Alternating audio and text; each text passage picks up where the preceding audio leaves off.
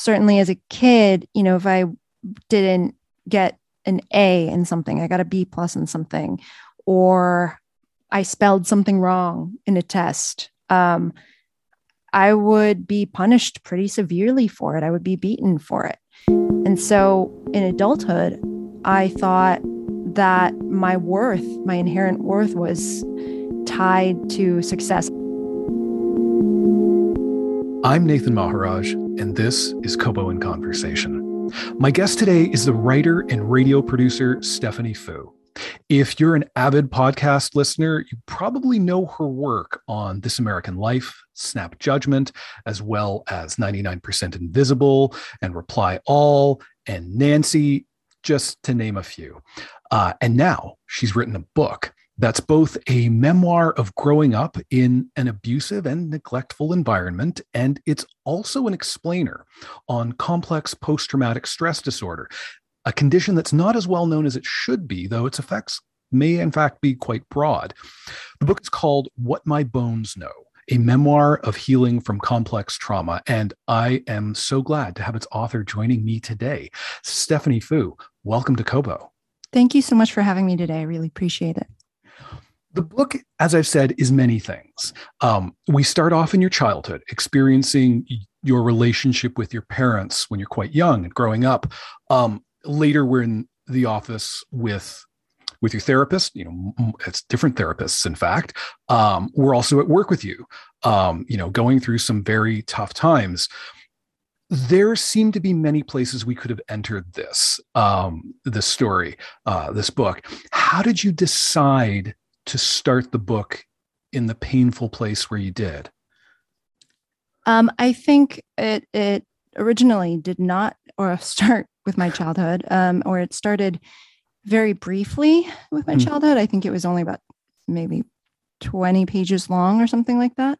Mm-hmm. Um, and when I turned that into my editor, you know, I, I really wanted the book to not be a trauma memoir. I did not want it to focus on my childhood. I wanted the vast majority of it to um, take place in the healing aspect of it, of me as an adult, because the book is mostly about how to heal from complex PTSD. And so it goes through many different treatments and it goes through, you know, the effects of my childhood in as an adult and how it's uh, persisted in my life.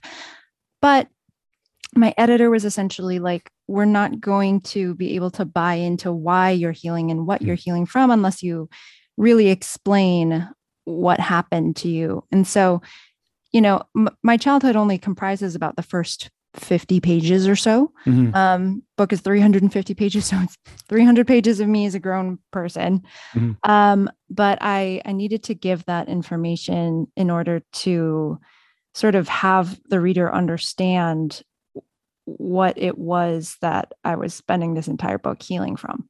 Mm. In in constructing the book in this way, because it is unique in its construction, as you say, it um, the emotional impact of those 50 pages uh, it, it's it's more than its it's more than its page count. I I felt uh, uh, reading mm. it.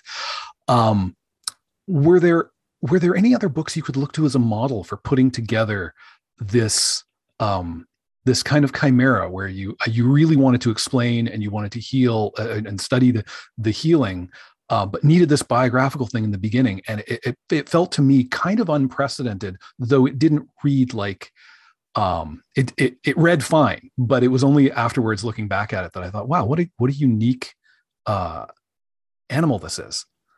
Yeah i think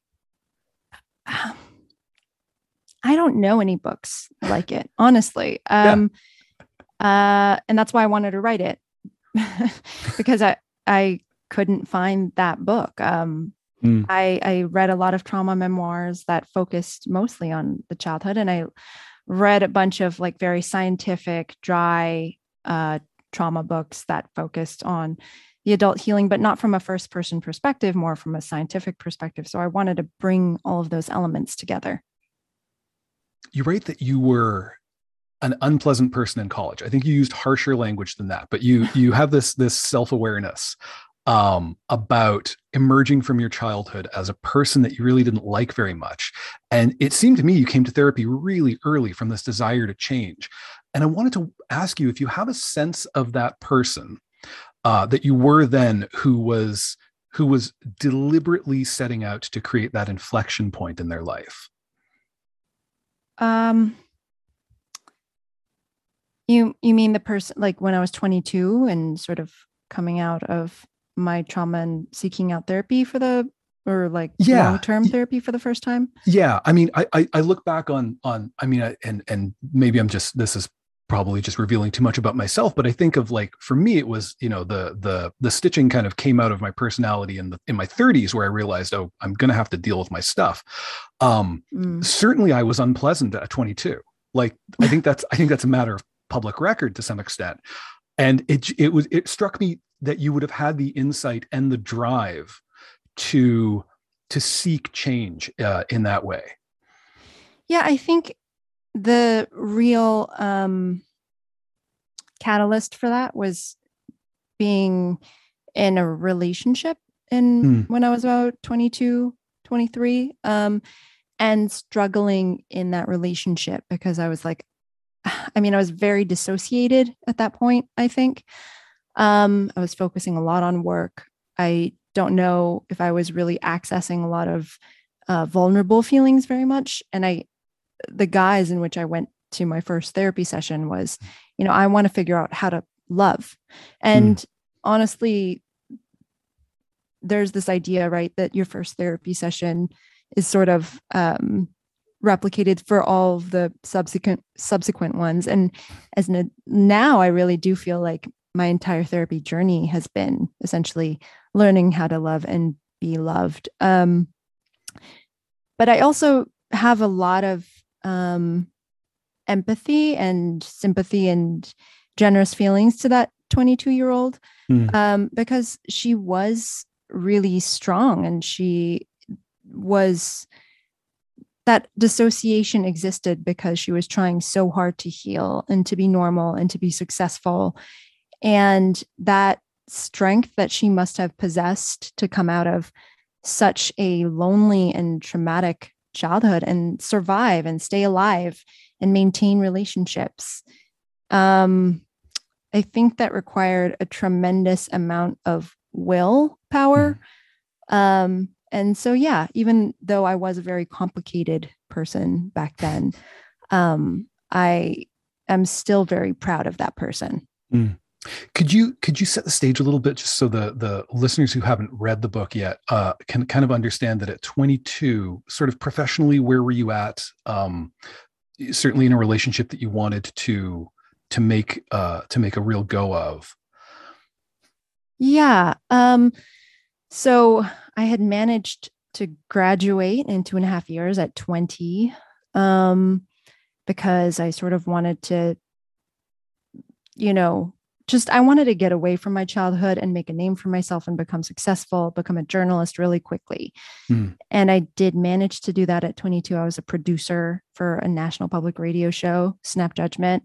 I was working 70 hour weeks, um, producing often 30 minutes of content every week. Um, and uh, just sort of on my own, independent, mm-hmm. trying to survive in this world. And yeah, I just entered a relationship with um, a person that I uh, was afraid to be vulnerable around and to to care for, but I wanted to figure out how to make that work. Mm. You your your ambition um, to like launch out of childhood and into adulthood is is is a real like driving force. And it seems that uh that there's a it, it propels it seems to propel you a, a you know a good a good distance.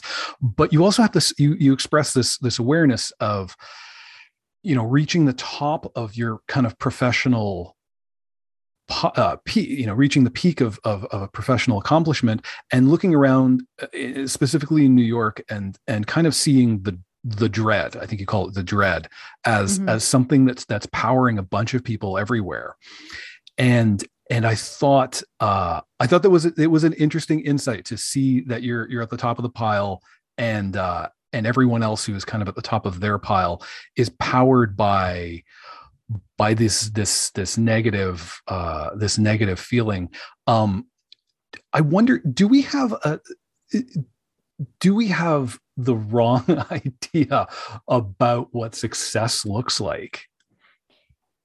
I mean, I certainly had the wrong idea about what success looks like. I don't know if I can speak for everyone. I don't know if everyone is driven by the same like intense fear that I was driven by. Mm. But um, speaking for myself, you know, as a as a child, um, especially in an Asian American community, mm-hmm. success was the thing that would erase our trauma and our parents' trauma and make our immigration story a success.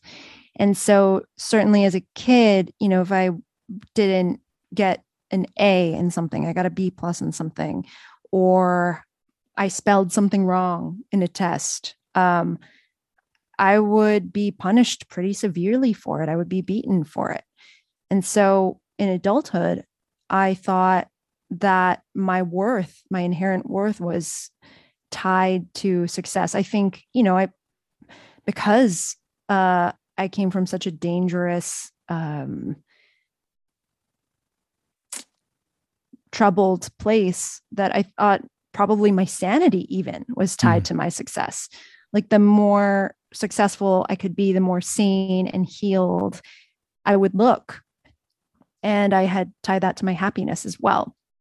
And so, but of course, you know, that means that I would produce something or I would get a job or whatever that people liked. And, you know, it would make the rounds on the internet and it would get tweeted around a lot. And that would be great for a day.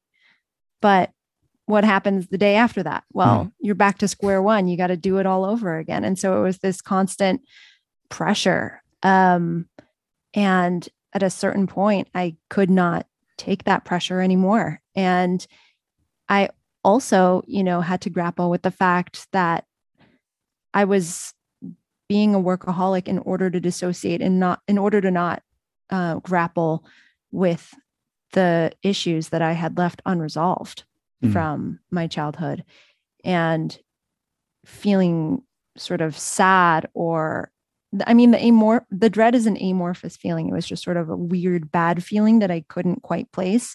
And I was like, if I could just work really hard, then the dread will go away. And I started to realize that the dread was not a normal uh, feeling that I should have in between stories, that I should experience potentially more joy or relaxation. And so, yeah, I certainly think that um, uh, having a measure of happiness and success that is so tied to capitalistic output is not sustainable long term, or it was not for me. Mm. And you you alluded to um, to to uh, cultural and racial identity as part of um, uh, as part of the mix of of your conception of success. And I, and there was a section in the book I thought that was really um, really striking and uh, riveted as you, as you looked into uh, this picture. We have a success of of um, of high achieving children, and and you you you went right at whether this is uh, an artifact of of a culture of uh, is this is there is this a negative aspect of of your asian american culture? And and it was it seemed so it seemed like scary work because as you wrote it it seemed like you were you were open to the possibility that that you were going to see something really ugly and really tough to uh tough to look at. Hmm.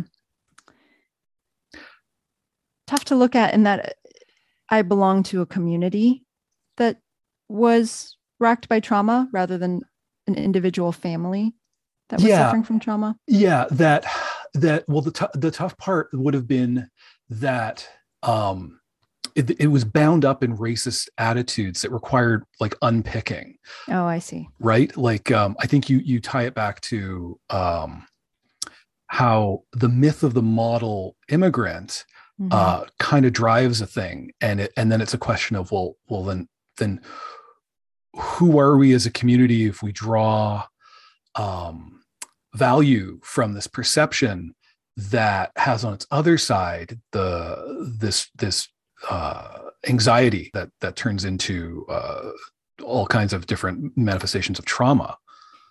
Yeah, I think it goes back to that fear of vulnerability. Mm. Um, you know, there was this culture of shame growing up of that we just had to appear to be perfect, mm. get perfect grades, um, appear to be like the perfect model like you said, immigrants. Um, but the problem with the model minority, of course, is that it really flattens a population. Um, and I don't know of any population that is perfect and is just functioning absolutely well in America. Um, mm. Certainly not a population that is um, that has one generation prior escaped things like the Vietnam War and the Korean War, and in my case, the Malayan Emergency and the Chinese Cultural Revolution. Um, and of course, our parents underwent a lot of trauma and they passed that down and intergenerationally and culturally. And I was in a community that suffered from a tremendous amount of trauma and mental health challenges. And that was all invisible because we generally got good grades and because the teachers saw us as the model minority. And so we weren't resourced um, and we were struggling. Many of us, not all of us, of course, but me and many people I know were struggling tremendously. Um, and we weren't able to be cared for in the way children should be cared for. Um, and I think that was the most painful thing probably mm. throughout my journey was just learning about the ways in which institutions and families and individuals failed me because they failed to witness what in retrospect seemed pretty obvious some really serious child abuse um, and who would i have been if i had been resourced earlier, if I had gotten help earlier, if I had been taught earlier that I deserved love and kindness and not to be like brutally beaten and neglected, you know? Yeah. Um that's the painful part, I think is is who would I be if I had gotten a little bit more help? Right. I mean, because as you I, I want to I want to talk about this the this this it's kind of a grief, isn't it? Um the the person the person you you you weren't the person we don't get to be uh when our when when we experience trauma and that that creates that that kind of break certainly like i was comparing myself as an adult against populations of people who came from a lot more privilege than me mm-hmm. um, who communicated very differently than my parents communicated um, or that my communicated my community communicated um, and so I think wanting to fit into a very uh, white, upper, upper middle class sort of, you know, Ivy League environment coming from where I was coming probably exacerbated the dread quite mm. a bit because I'm not that person. Um, mm. uh, but I think the true driving force of the dread was not necessarily like what I the grief of what I could not have been. I think the dread was uh, the result of unresolved trauma yeah. and just triggers and feeling. Uh, I was taught that I was not worthy of love, and I and I think I needed to um, learn what it meant to love myself mm. in order to ultimately calm the dread. Yeah.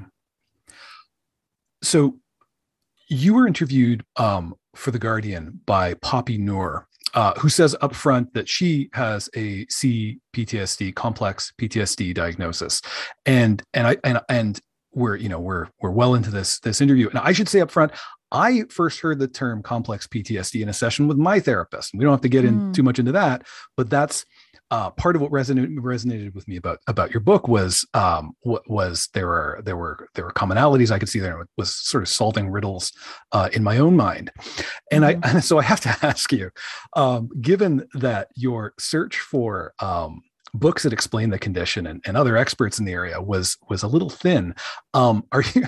Are you now just seeing the CPTSD folks coming out of the woodwork uh, as you have now written this book and and having gone through the experience of looking for resources on this condition and knowing it was fairly thin and knowing that you now have this book out that you are now on the short list of of books that explain um, what this is all about um, uh, is is that beginning to happen yet the uh, the CPTSD uh, folks uh, everywhere you turn Yeah, absolutely. And it's Yeah. great because I mean, if you've read my book, you know when I first was diagnosed, I tweeted about it and I posted it on Facebook and I was like, does anybody out there have this? And nobody responded. And one person tweeted back, like, sounds shitty. I was like, yeah, I think it it is.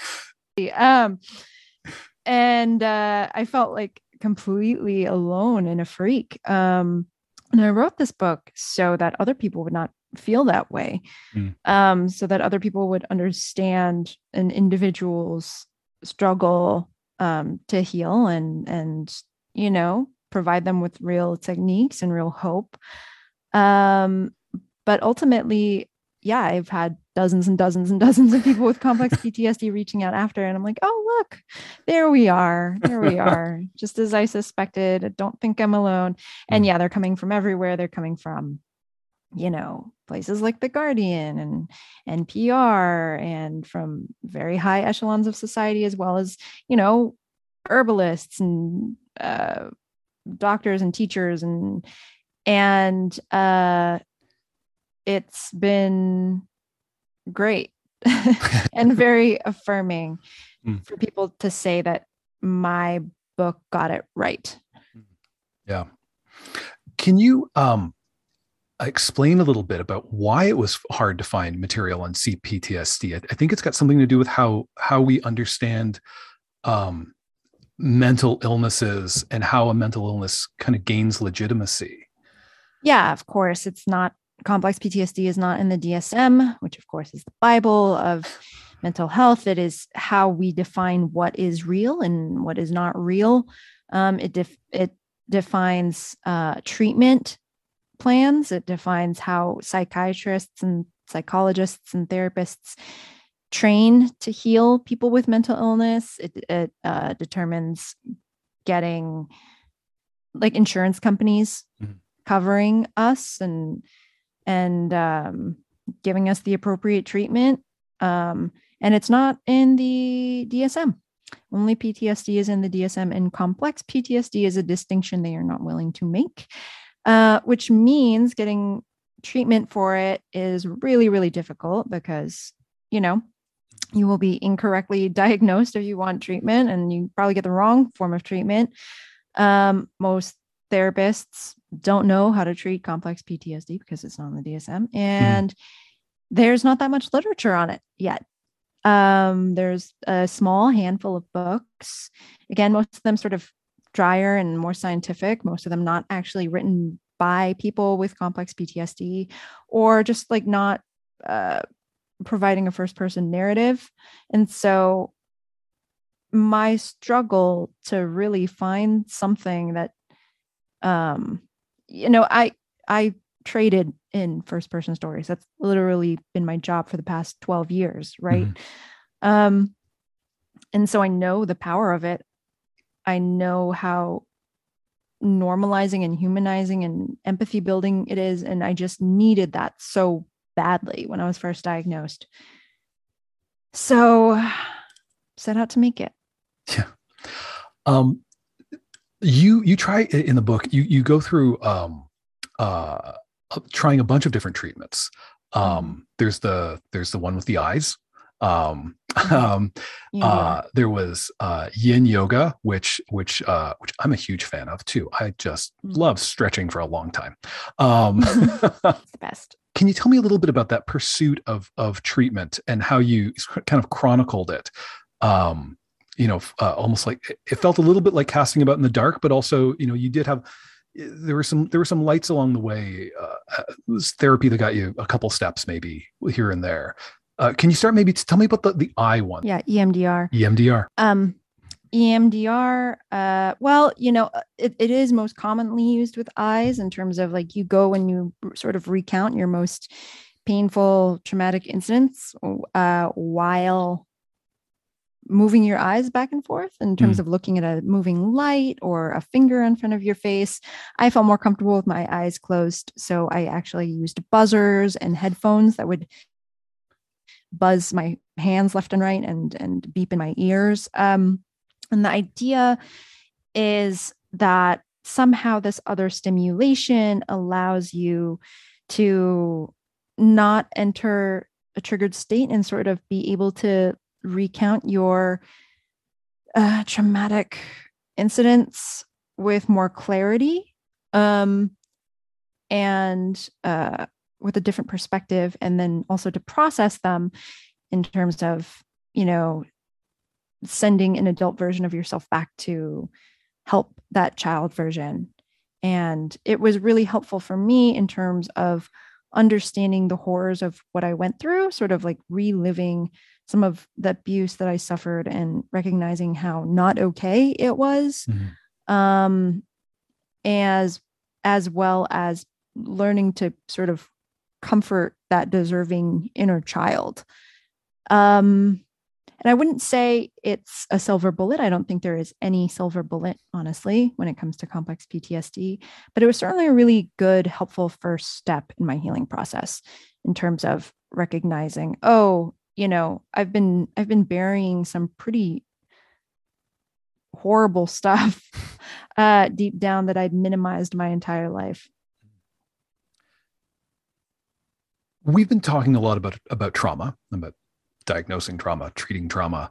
Um, and the book certainly deals with that, but uh, it did something that I thought uh, I'm not sure I've seen it done before, and that's it represented estrangement uh, in mm. a way that to me felt real, um, and also then took the reader beyond your your your personal experience and and kind of gave an explanation of it and I mean, it, and it's particularly interesting. You know, it's it's uh, you and I are speaking in the middle of April. Um, this episode will go out, you know, probably days before Mother's Day, and and I've been seeing mm. this trend of you know people post, you know, Happy Mother's Day, and then there's like a there's now like a little like like a footnotey reference to like oh, and even you know for folks who maybe are having a tough time or don't have a great relationship with their mom or anything. So there's like this people are just kind of beginning to grasp that that this is a condition of some of some uh, relationships. So maybe maybe as a society we're starting to get it a little bit. Mm-hmm. Um, but I wanted to ask you um, if you could if you could kind of put into in, into words what uh, what is it we're still getting wrong about estrangement, especially what is what is what are we getting wrong about it among folks who haven't experienced that kind of relationship? Um yeah. So I think estrangement is much more common than mm. we previously thought. I think we don't talk about it as much, and it's really not studied very much academically at all, um, except for Kristina Scharp and maybe a couple of more intellectuals. Um, but uh, I think that also estrangement is on a spectrum it, it is not necessarily people who just haven't talked in 10 years it's also people who like are actively trying to distance themselves mm-hmm. um, from family members and uh, it's a weird thing that we don't talk about it so much because when you start digging and you start asking people so many families really are like oh we don't we have an uncle that we don't ever talk about or a grandfather or a uh, you know i don't talk to my sister. Um, and I think that not talking about it makes all of us who are in that situation feel a little bit more freakish and guilty, I think, yeah. too. That, you know, I don't speak to either of my parents. And for the longest time, I I felt horrible about it. I, in some ways, I still feel guilt over that. Um, mm-hmm. because you know your parents gave life to you. They gave so much to you to bring you up. And in my case, you know, they brought me to America. They tried to build a good life for me. Um, but there becomes a certain point at which your those relationships can hurt more than they help. Mm-hmm. And there was a certain point at which I had to decide for myself like I deserve love. I deserve to be loved and I don't deserve to be in a relationship with people who are constantly reminding me of how unloved I am. It's just it, it took too much out of me. Um so yeah, I think normalizing that every year. I I mm. also post on Father's Day and on Mother's Day saying like, hey, if you don't have a mom, if your mom isn't your blood mom, if you have mother figures in your life, reach out to them. But you know, if you if you don't have anyone who's mothering you, feel free to stay off social media today. Mm-hmm. Mm-hmm. I have to imagine as you were writing this, um, because because you are who you are and you've had the career you've had um, you must have thought at some point this would work as a podcast that that you could that there was an episodic like you know i'll do an hour on on my personal history and then i'll do an hour on uh we'll you know we'll do an hour on different treatments i sought. Um why a book? I just didn't have it in me. I was just too burnt out. Hmm.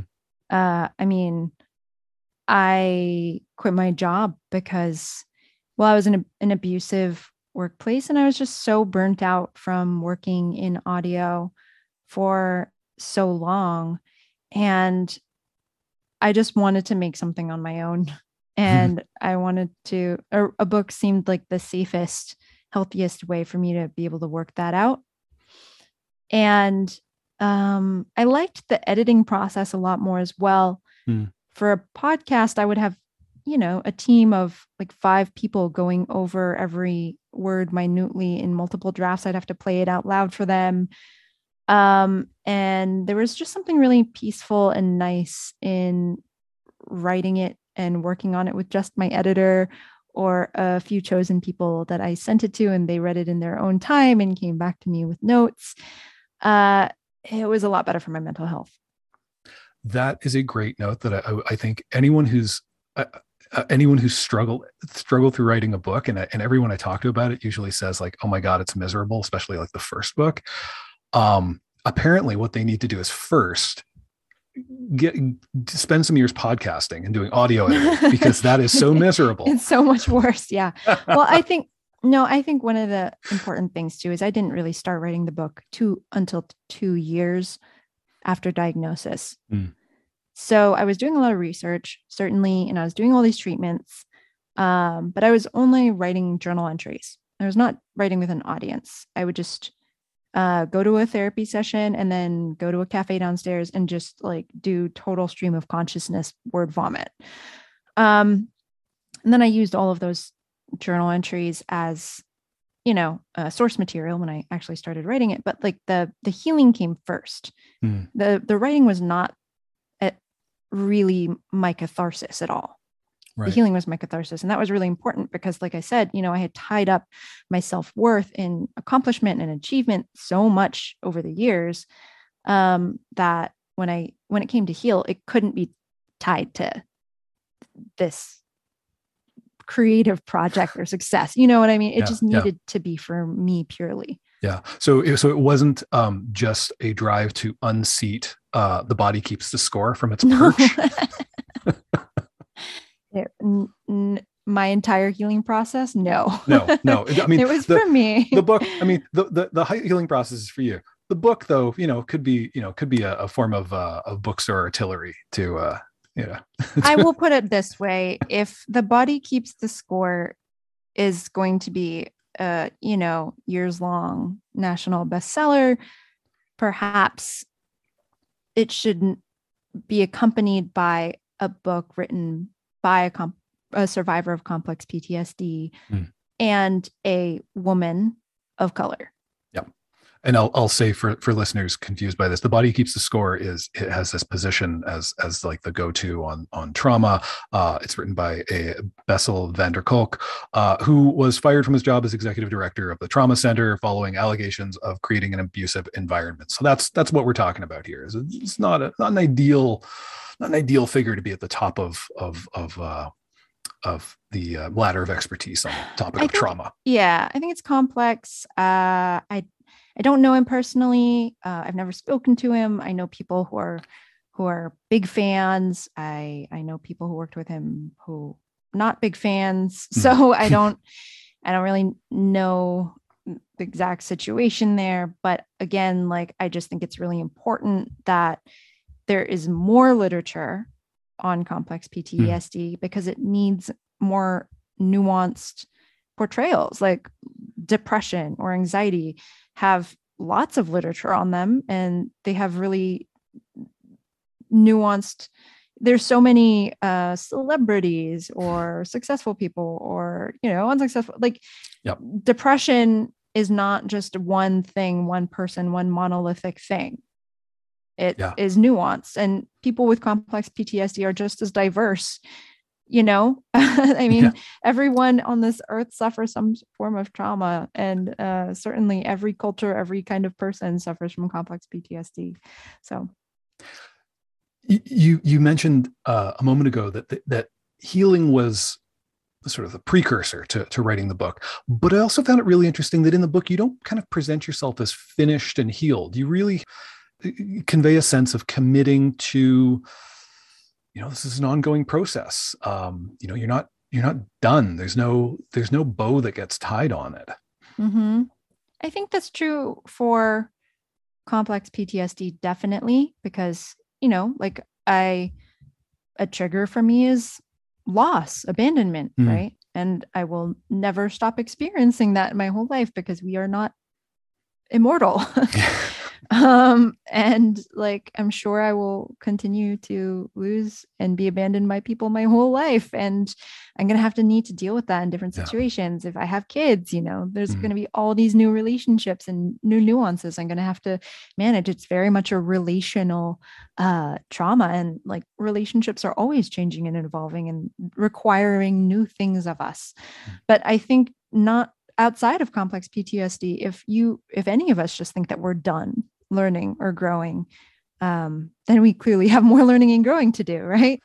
Um, like the painful process of being a human being on this earth requires constant adaptation. though though you you were determined not to write a book and not not a podcast um I, I have to wonder though. I, I actually read it as an audiobook. I, I mean, I listened I listened to to I listened to you read it to me, um. Which which is always the weird experience because I have to remind myself um, just because I've spent you know ten hours with this person, um, they haven't spent ten hours with me. yeah, it Um, must be weird. it's very strange. I I believe Michelle Obama and Salman Rushdie are my close personal friends. um, uh, to name just a couple. Um, but I wanted to ask about if you were thinking about the audiobook as you made it, because there's a section where you have these these wonderful recordings with um, with your therapist, Dr. Hom. Mhm. Um, and and I mean, first of all, the recordings are, are wonderful. Your your your the insight you had to to to work out an arrangement where you could record is is is beautiful, and the way you incorporate it into the into the text is is just lovely. Um, it's just so natural and flowing. Um, and uh, and and I I just I just love Dr. Hom. I I He's the best. I found him such a compelling character. Spoke. Um, tell me a little bit about that. Those those sessions. I sure I, I assume you had tons of tape to go through to get these little nuggets that you worked into the narrative. Yeah, I think I had like 30 hours of tape or something like that. Um, though uh, probably like actually more like 15 Mhm. that was usable. And then, well, I mean, I didn't when I was uh when I was writing the book, I did not write it with a radio producer's ear. Mhm.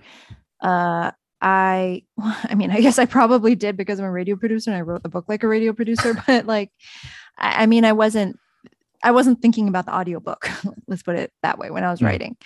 Um, but I was certainly scouring through all of that tape and re-listening to a lot of it, rereading it to sort of um, retell that story of what being in that room was like.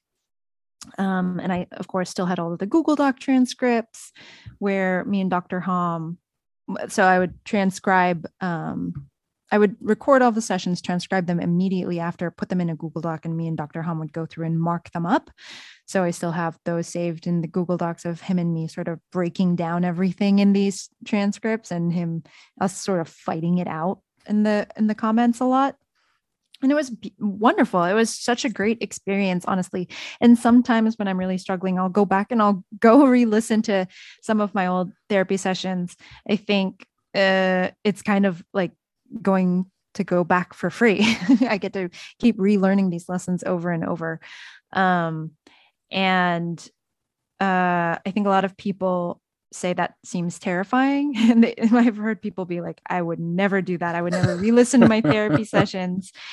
And I'm like, no, you know, I felt very cared for in those therapy sessions. When we went over them in Google Docs, I was able to take like this very radio producery um, stance on it and like edit my trauma out in this sort of um,